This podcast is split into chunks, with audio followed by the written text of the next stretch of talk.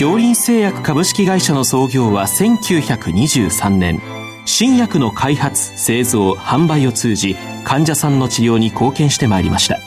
そして現在京林製薬は京林製薬グループへと発展し医薬品を中心とするヘルスケア事業を通して人々の多様なニーズに応え今まで以上に健康な生活に貢献できる企業への進化を目指しています。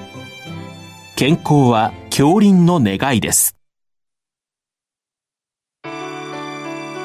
臨床医の皆様入気の論剤のパイオニア恐林製薬がお招きするドクターサロンにどうぞ。今日はお客様に東京大学大学院泌尿器外科教授久米春樹さんをお招きしております。サロンドクターは順天堂大学客員教授池田志学さんです。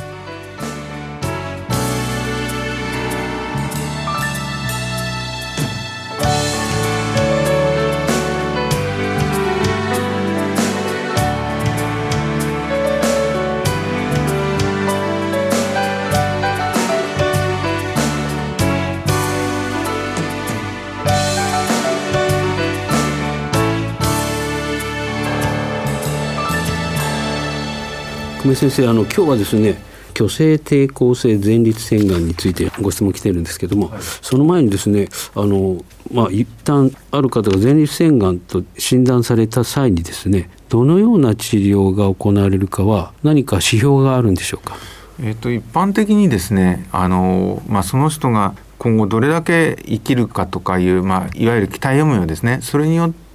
えー、かなり治療法が変わってきます。例えば非常に元気な若い方で合併症もないような方であれば、まあ、もちろん転移がないってことは前提ですけどもその場合はやはり根治治療すなわち例えば手術ですね今手術だったらロボット支援手術が行われますしもしくはえーと、放射線治療ってそういう根治的な治療が選択されます。一方で、まあ、転移が残念ながらあった人とかまた期待余命が少ない、まあ、一般的にはですね高齢者の場合は年齢でそれを区切ることが多いですけれどもまあ大体おおむね80歳以上の場合は根治治療をやるというよりはどちらかというとホルモン療法を行う。もちろん転移がある場合にもホルモン療法を行うということが多いかと思います。なるほど。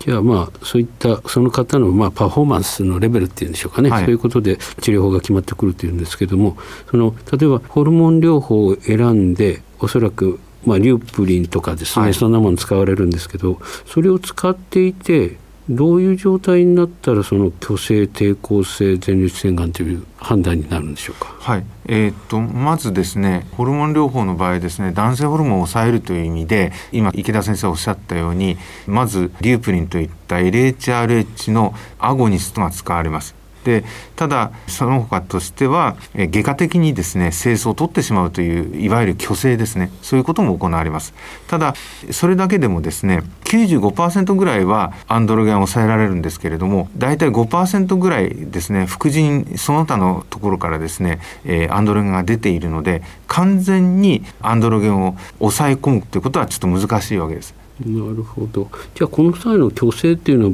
特段本当に虚勢するんではなくてこういったホルモン療法であるレベル以下にテストステロンが低値になったのも指すということなんですか？あそういうことになります。一応そういうのを、まあ、大体テストステロンが50ナノグラムパー DL っていうふうに言われてるんですけどそれ以下に抑えられた場合には、まあ、虚勢と同じ効果があるということで虚勢域という言葉もよく使われてます。あじゃあそのレベル以下になったのは強制しなくても強制ということになるはい、そういうことになります。なるほど。それで虚勢抵抗性っていうとそのテストステロン低値にもかかわらず PSA とかが上がってくるっていうことなんでしょうか？そうですね。主に PSA の上昇で、まあ、中にはですね PSA が上がりにくいやつは画像上の進行っていうのも入れるんですけどあんまりあの普通はお目にかかりません。でそういうふうにですねあのこれメカニズムはいろいろなことが提唱されているんですけれども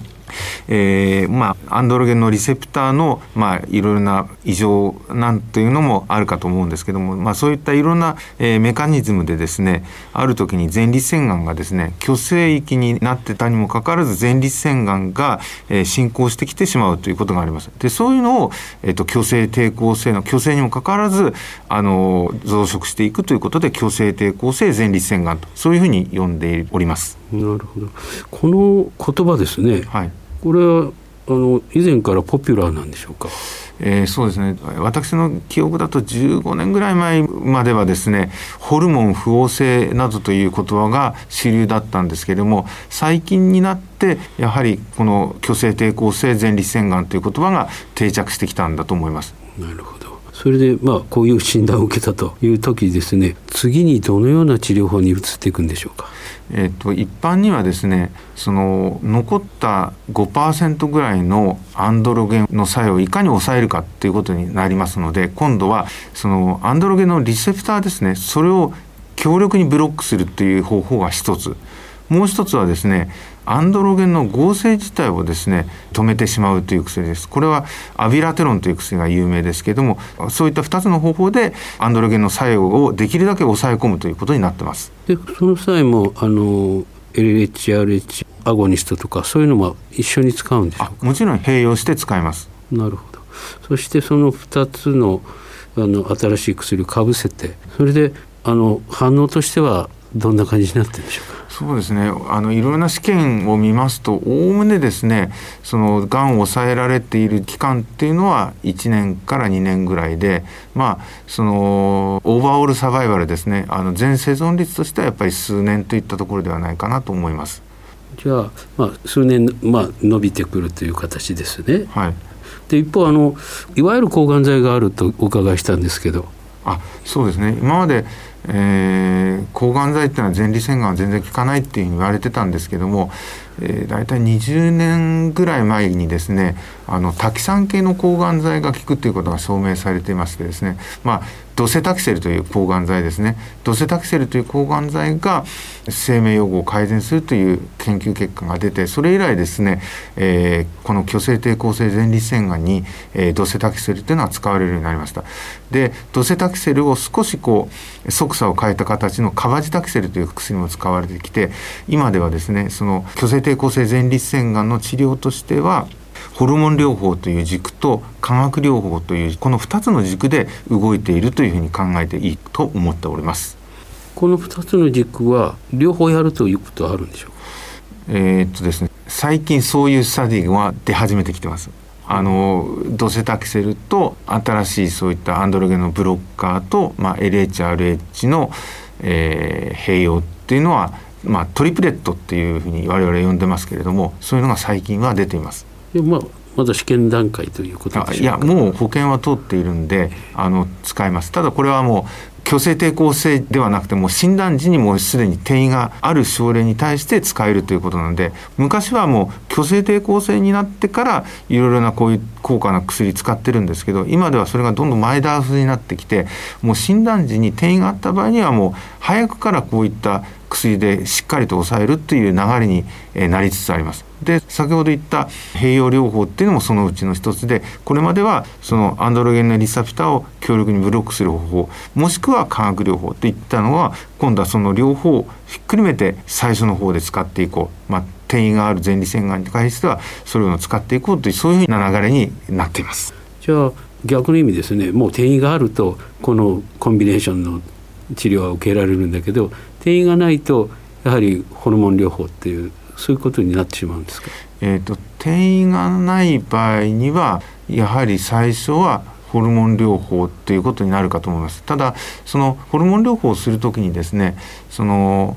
実はアンドロゲンのリセプターをブロックするという考えはまあ30年ぐらい前からそういう薬が出てたんですけれども、まあ、比較的それほど高い薬ではなかったんですね。で大体日常臨床ではそういった薬を併用して最初から行うケースも多いかと思います。ただ今言った最近出た新しい、えー、薬ですねその、まあ、いわゆる ARAT とか言われてるんですねアンドロゲンリセプターアクシスターゲットでエージェントって言って ARAT というふうに呼ばれてますけどもそういった薬はですねかなり高価な薬なので、まあ、最初の一番最初の導入はですねあの本当に虚勢抵抗性になって初めて使っていたという経緯があります。なるほどそれをまあなるべく早くというこという感じですね。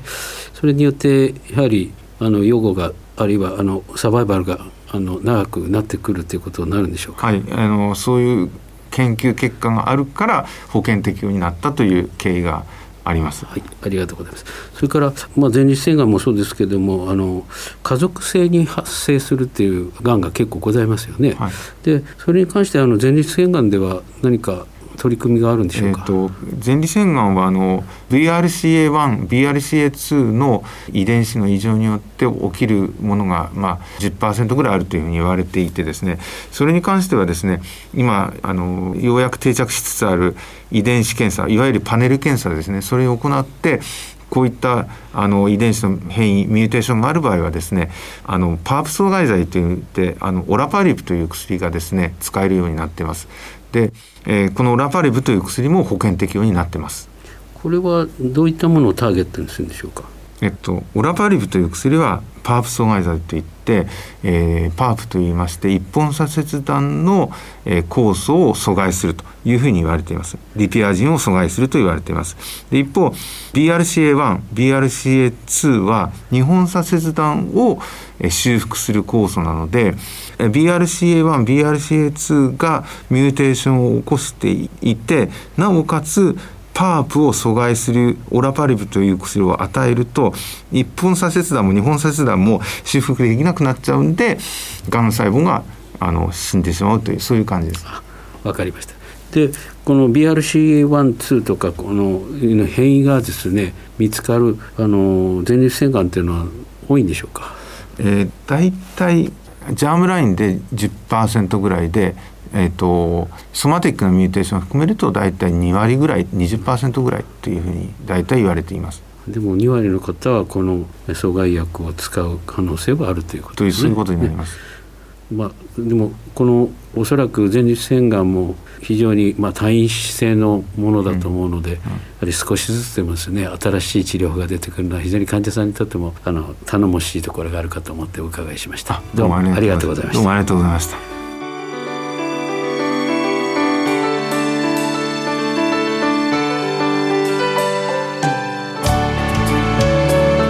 今日のお客様は東京大学大学院泌尿器外科教授久米春樹さん。